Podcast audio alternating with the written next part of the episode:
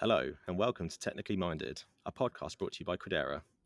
We're a global boutique consultancy, and here we discuss hot topics in business and tech with our colleagues in an effort to share our collective insights with you.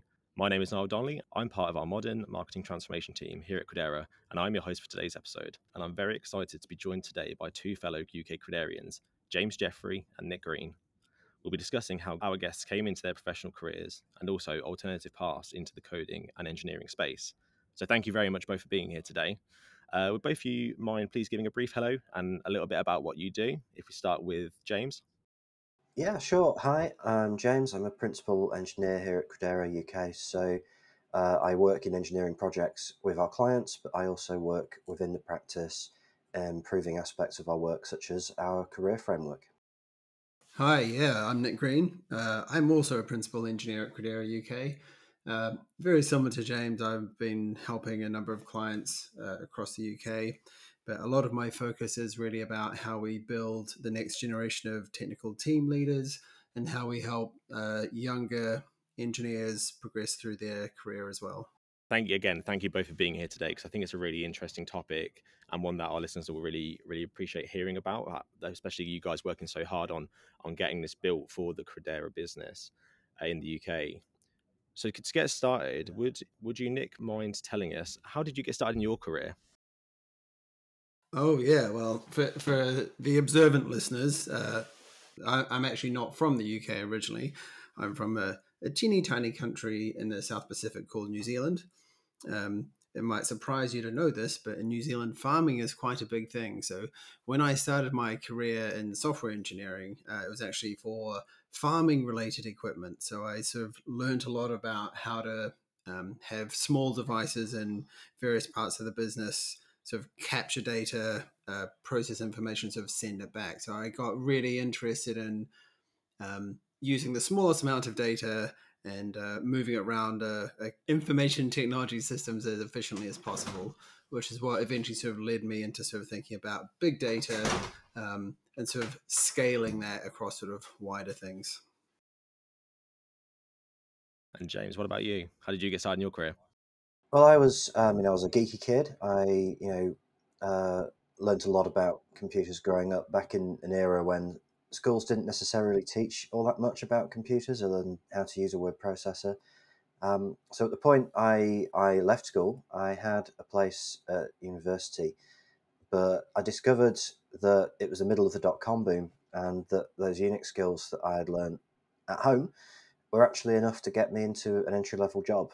And I started my career, worked my way up through that, starting off as a firewall administrator, moving through system administration, um, managed services, bit of contracting, some consultancy, uh, moving into sort of the DevOps world, and eventually more more general IT consulting.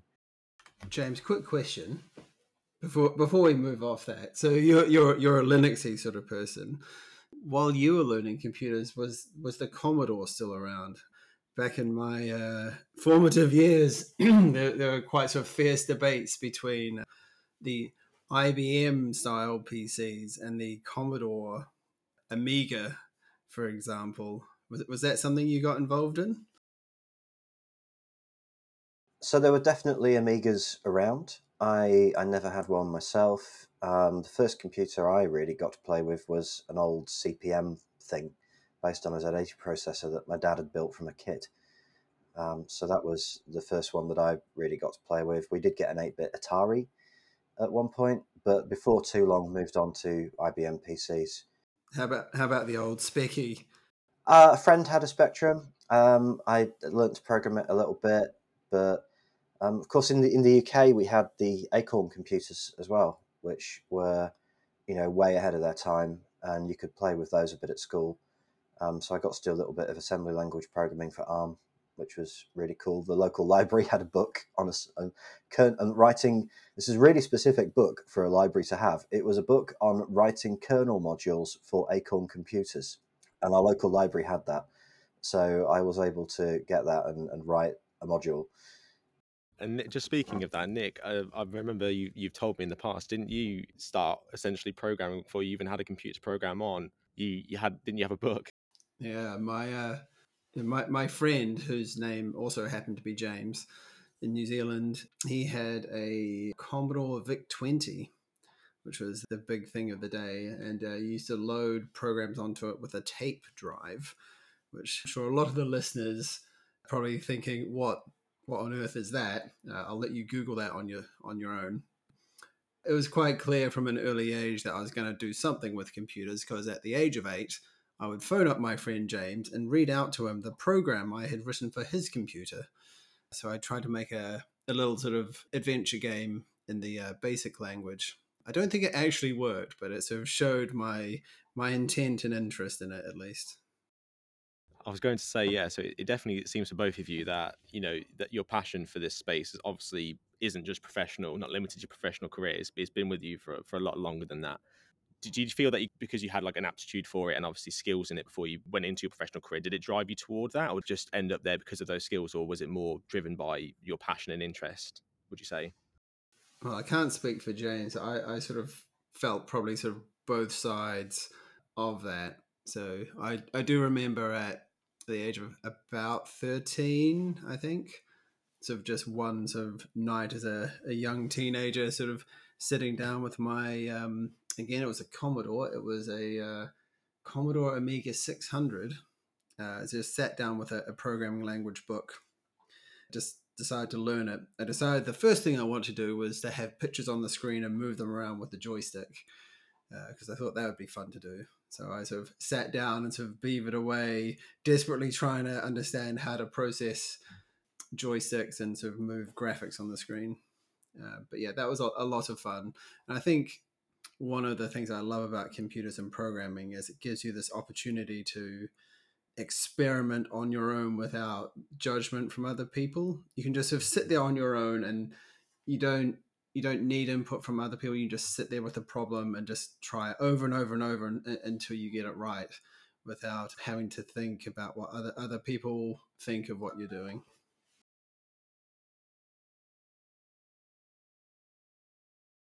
Yeah, I think that was the joy of it a puzzle to solve, a challenging puzzle to solve. And you can always think of the next level of puzzle.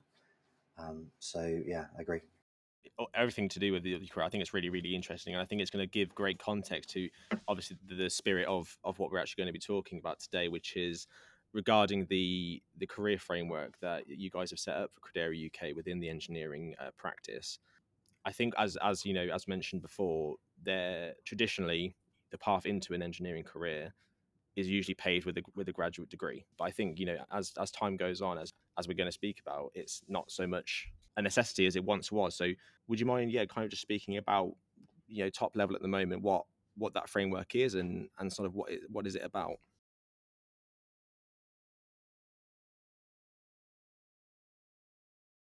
Yeah, thanks for asking. Um, well, one of the things that James and I have sort of both noticed of over the years of being in the industry is that a lot of what we've found is that with the workplace for knowledge workers. So that's, you know, software engineers and accountants and graphic designers and everything else.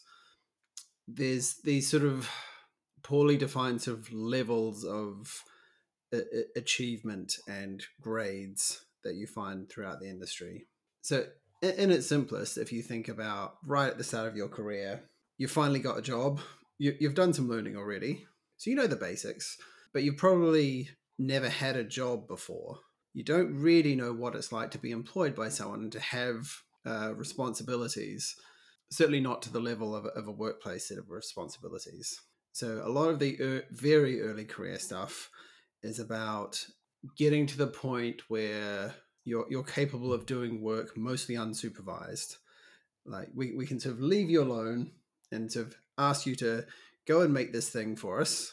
Here here here are the criteria. It's got to be able to take in book titles and ratings and it's got to store it into a database. So we give you some pretty simple things to do but we'll still check your work. We're going to come and check your homework see that it's all done. And that, that's sort of like the the junior engineer grade of things and then moving on from junior you, you eventually become an engineer and an engineer we don't need to check the work so much of we, we don't need to come and make sure you've filled out all of your timesheets and sort of completed all all the everything. But you need to be a good team member. You need to work with the other engineers and testers and project managers and everything else. After that, you become a senior engineer. And so, what was a senior engineer? Well, that's someone who's been in the industry long enough that we've got good reason to really respect their opinion and listen to them about the areas of things that they they know really well. So those go-to people, you know, I think we've all seen it. Like Sally is the go-to person for unit test coverage, or Jeff is the the person when we need to build the the DevOps pipeline. So like these these people sort of naturally get to a skill level where we will trust them and their sort of knowledge of things so that they, they become like a miniature authority about some sort of thing. And that's what a senior engineer would look like. After senior engineer, what typically happens is you've gone from a position of being a really good individual contributor to like sort of building something and working with others. And then at the very next step, we seem to sort of expect everyone to take on leadership responsibility. So we've said, hey, Jacob, uh, I see you're a really good software engineer. How about you get a bunch of other software engineers to follow you, and then they'll be just like you. They'll be just as good as you, because that's how it works. Just by being next to you, they'll somehow be perfect too. And so we sort of set up this this structure where, even though we haven't taught you how to lead anything, uh, we now expect you to lead. And for some people, that works fine but there's just not much support. And people, and I think we've all seen it, there's a lot of people who get put into those positions where they're not good at it and not interested in becoming good at it. And it would be better to sort of help those people with a, a different career path that focuses on their strengths rather than things that they're not good at. And what we wanted to be able to do is give much better sort of guidelines to people early in their career about what these different levels look like so they can sort of have reasonably well informed of opinions and expectations about what what to expect from their career as they go forward.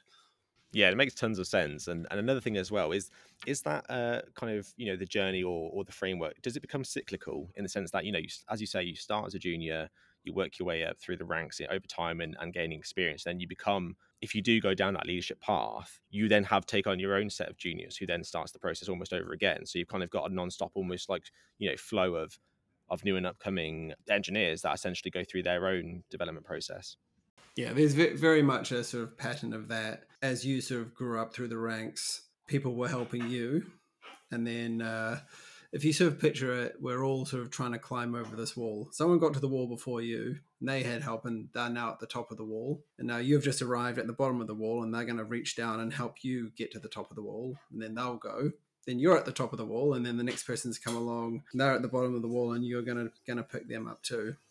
Yeah, it makes perfect sense. James, what do you think about you know in terms of the uh, the graduate intake, or what does an ideal applicant look like? I mean, I guess that varies depending on on the route. There are a few routes in.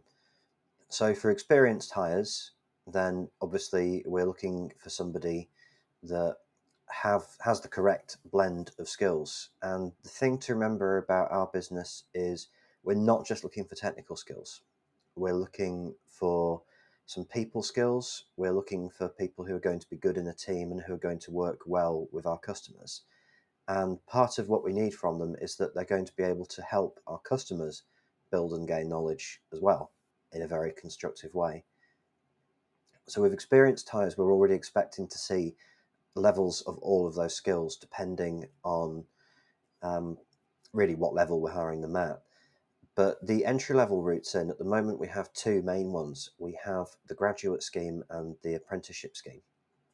For the graduate scheme, we we're looking for people with a degree. That doesn't have to be a computer science degree. We take physics, we take maths. I think we'll take any you know technical degree, and we're looking for people who are going to be quick to learn. But we're also looking for people that are already showing signs of those people skills. It's easier for us to teach the technical skills than it is for us to teach the people skills. So if we can find somebody who is bright, is keen, is committed, has a level of technical knowledge. Hopefully, you know, if you do a physics degree or certainly physics degree, maybe a maths degree, there's a good chance you'll write a bit of code. So maybe they've done a little bit of coding, we can then go through our 12 week graduate training program and we can give them the basic technical skills that they need to act as a junior engineer with our clients under the supervision of the more senior engineers. For the apprenticeship route, we've we've had some real success through the apprenticeship route with people who've changed careers. It's uh, it's not necessarily very very young people who are coming through that route. There are some people coming in with more industrial experience from a different sector, and that can be enormously beneficial because they they already bring some of those customer facing skills. They already bring some life skills. They bring some maturity, and then they go through a boot camp and that boot camp teaches them very similar to what our graduate training scheme would do um, basic technology skills that we can then hone on our clients and through our internal training.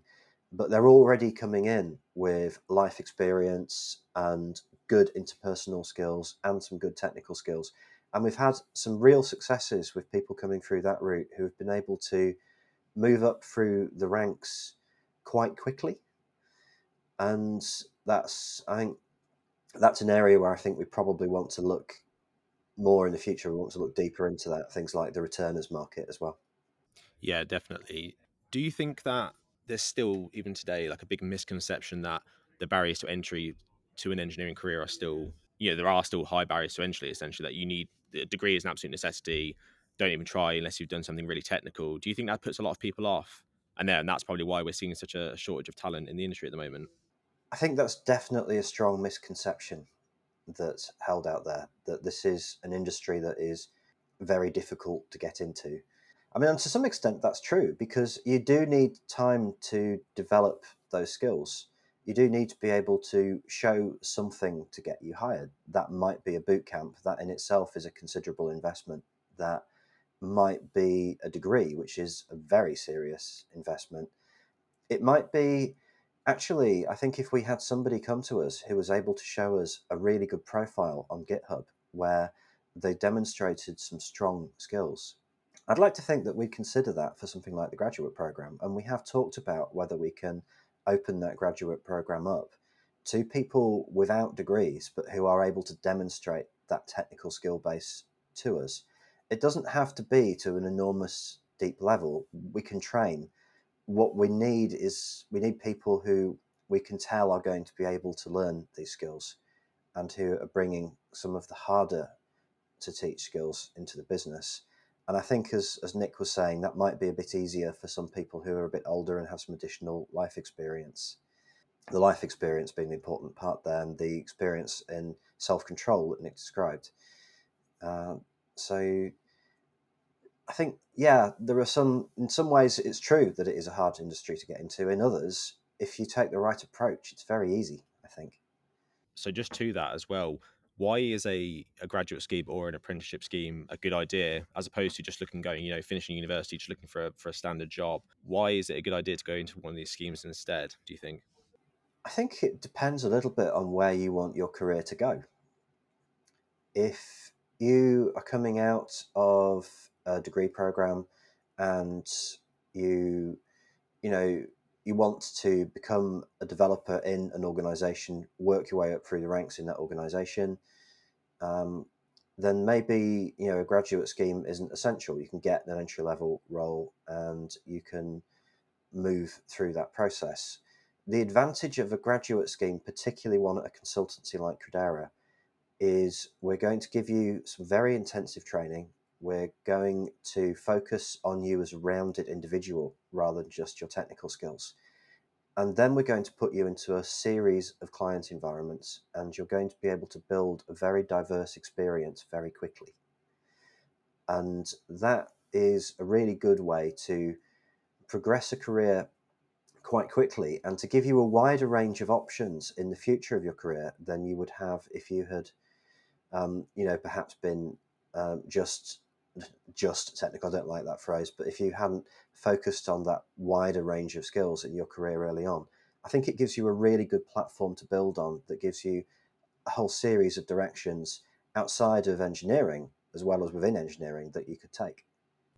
And James, it's probably fair to say that neither of us went through a, a graduate scheme. and we we did still manage to be you know fairly successful in the in the industry. But I suspect for for each of us, if we had been on a graduate scheme, that would have accelerated everything. Especially if you look at the graduate scheme that we've put together at Credera, it's tailor made so that that intensive period gives you all of the bag of skills that you need to be effective on day one. You won't have the experience yet because there's only one way to get experience. But all that background and skills, we sort of make sure that you're fully armed with all the tool sets and, and everything that you need to just be good to go. Uh, whereas I can't speak for James, but definitely for myself, I just needed to sort of muddle through as I went along, and I just sort of had to call on help and sort of figure it out. But we've kind of just with the grad scheme, we've just laid the tracks, and we've just just given you that solid like here is the stuff you need to know, um, and there's just a lot less guesswork for you. I, I totally agree, Nick. I think the hardest thing to get in this industry is feedback. It's very hard to get constructive, honest, frequent feedback. And the beauty of a well constructed grad scheme is you get that in spades. The same with the apprenticeship scheme. You you're going into a, a fast moving environment where you're doing a lot of different things in a short period of time. You're getting a large amount of quick, intensive feedback, being given chances to grow and improve. And I'm, I'm certain it would have accelerated my career significantly if I had started through that route what sets apart the Credera uh, graduate apprenticeship scheme to like other ones? Do you think like what would attract an applicant to to apply to the Credera schemes as opposed to one of our competitors or, or one just anywhere else? Like what what does Credera do differently? I think it's still quite a small scheme and the the size of that scheme it means that you're going to be better known as an individual i think and that we may be able to take your individual needs more into account. And we that's certainly something that we try very hard with. We try to understand the people that we're working with. We try to make sure that we place them into client roles at the end of the scheme that suit what they want to do in particular we give them that opportunity to rotate through roles quite quickly, even if that's sometimes difficult to arrange with clients. So I think we really we're very person centered. We really put people first, and I think that's something which can be hard to find in the technology industry, and I think it's something we do very well. We also have a lot of focus on paving the way for career progression for all of the graduates people involved with our graduate scheme have worked very hard to make sure that everyone is getting the right sort of experience and feedback and opportunities. It's not perfect. We work very hard to make sure each individual has this pathway. Do the schemes have something built in that that looks at you know the measurability or the provability of the kind of success of of you know the applicants or the members of that scheme so that was one of the motivations behind the updated career framework that we we discovered that the existing framework, well written as it was, wasn't entirely clear in what people needed to do in order to secure a promotion. And as Nick was saying before, the biggest thing that we wanted to do with the new framework is just make it extremely clear. This is a set of, you know, specific, measurable, attainable, realistic, targeted um, or attributable probably um, criteria that you if you meet these you have a good case for a promotion. That doesn't guarantee a promotion but it certainly gives you a really good guide for what you need to do to build that promotion case and that's something that you can talk to your appraiser um, about and make plans and you can plan your career a little bit around it and it gives you an idea for what how quick your progression could be what, it's likely to be. Um, and I think it's just an awful lot more transparent than these things usually are. And we've discovered that transparency is something that's very highly valued. One of the things that we're sort of aware of is um, sort of the survivor bias. So the systems that the industry had in place, sort of um, I don't know. I doubt it was by design, but so it has prioritized somehow certain stereotypes through the industry. And what we're particularly keen on doing is leveling the playing field and making sure that everyone has fair access to what is incredibly, incredibly valuable careers that we find in consulting and software engineering. So to do that, we want to make sure that everyone has access to a clear set of career requirements that sort of lead you on your path so that everyone has a good opportunity to get to the more senior levels. So that means we've got to be clear about it. We have to be consistent. We need to be fair and reasonable and just arm everyone with all of the information and a clear enough structure that they know what to aim for at each level of that framework. So we're trying to sort of focus primarily on evidence that you can give towards um, your next promotion case. I think that's the key thing. It's things that are easily measurable and understood, and that you, as you're going, you know how well you're doing, so that you haven't, you don't get to the end of the year and you're surprised that you haven't met the criteria. And I think I can imagine why that's not so commonplace in a lot of different schemes that people could apply for. I think it's it's easy to just get get hires in and then sort of set and forget almost. And then obviously, yeah, that's not a very fulfilling uh, proposition for, for those people in their career, especially early on. My my proudest statistic from the scheme last year was out of the 12 graduates that started, we still have 11 working with us now a year on. And some of those people we've been able to promote twice through the extremely good work that they've done and the great contribution they've made to our business.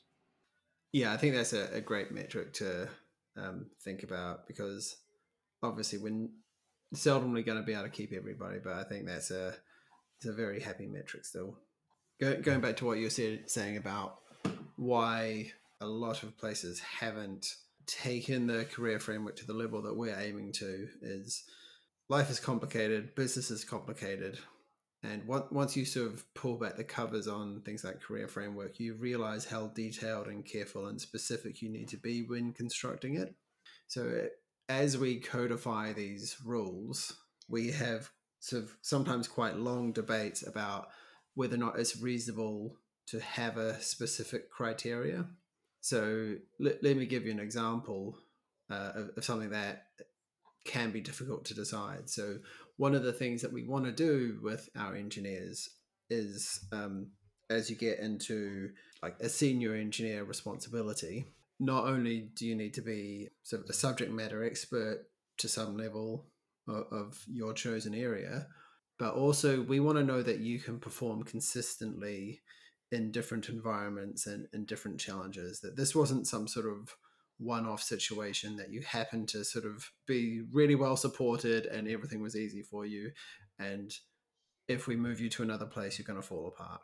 Right? We, we, we want to make sure that a senior engineer is sort of rock solid. So, one of the criteria that we looked at putting in is saying that you must have had experience on X number of client engagements with different clients.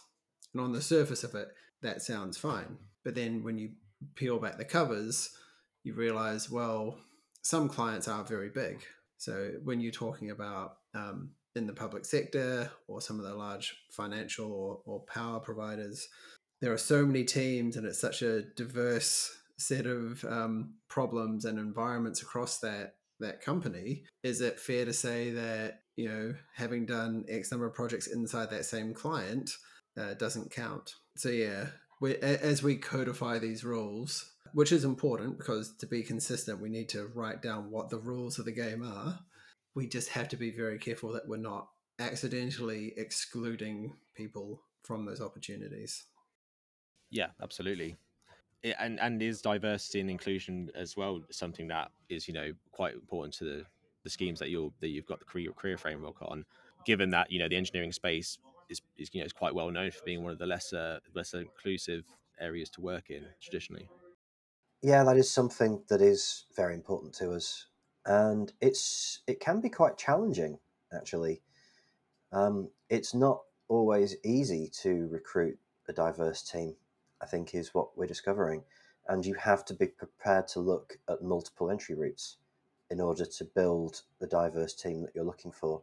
And that is part actually of what's driving some of the additional routes we're looking at, things like the returners the idea of trying to actually improve diversity of candidates so that we can then improve the diversity of our hires, which our engineering community is very passionate about. We have a large number of the engineers within our community who have volunteered to assist looking at you know how we can grow diversity within the business and they're doing some great work with recruitment and with the scheme organizers trying to make that happen and we've made some really good progress i'm actually quite pleased with our diversity figures but there's always more to do yeah, especially if you consider we we don't just want them to be diverse at the sort of bottom end of the pyramid.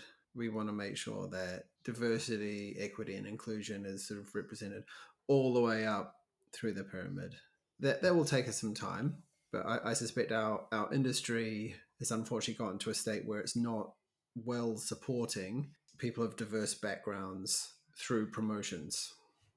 I think it's also one of the reasons why it's so important to have a very strong, uh, measurable, objective career framework because it, it it helps to remove any bias from the promotion process.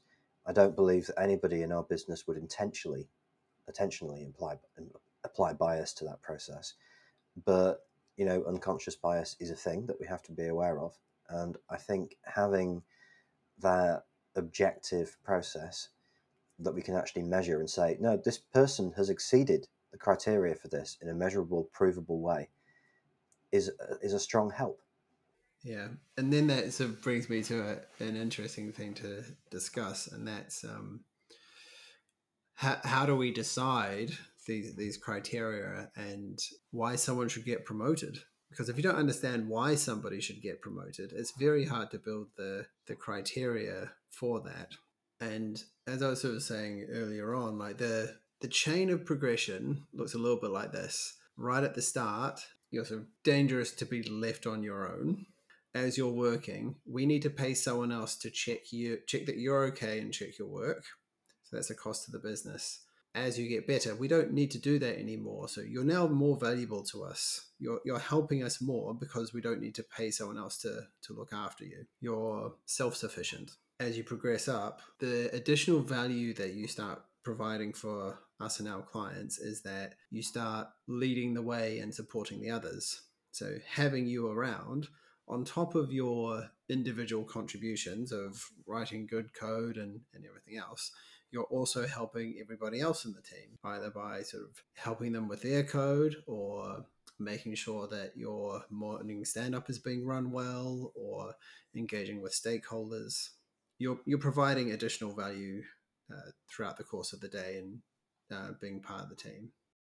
We've spoken a lot, obviously, about, about the graduate and apprenticeship scheme. If any of the listeners were interested about applying for either one of those, how would they go about doing that?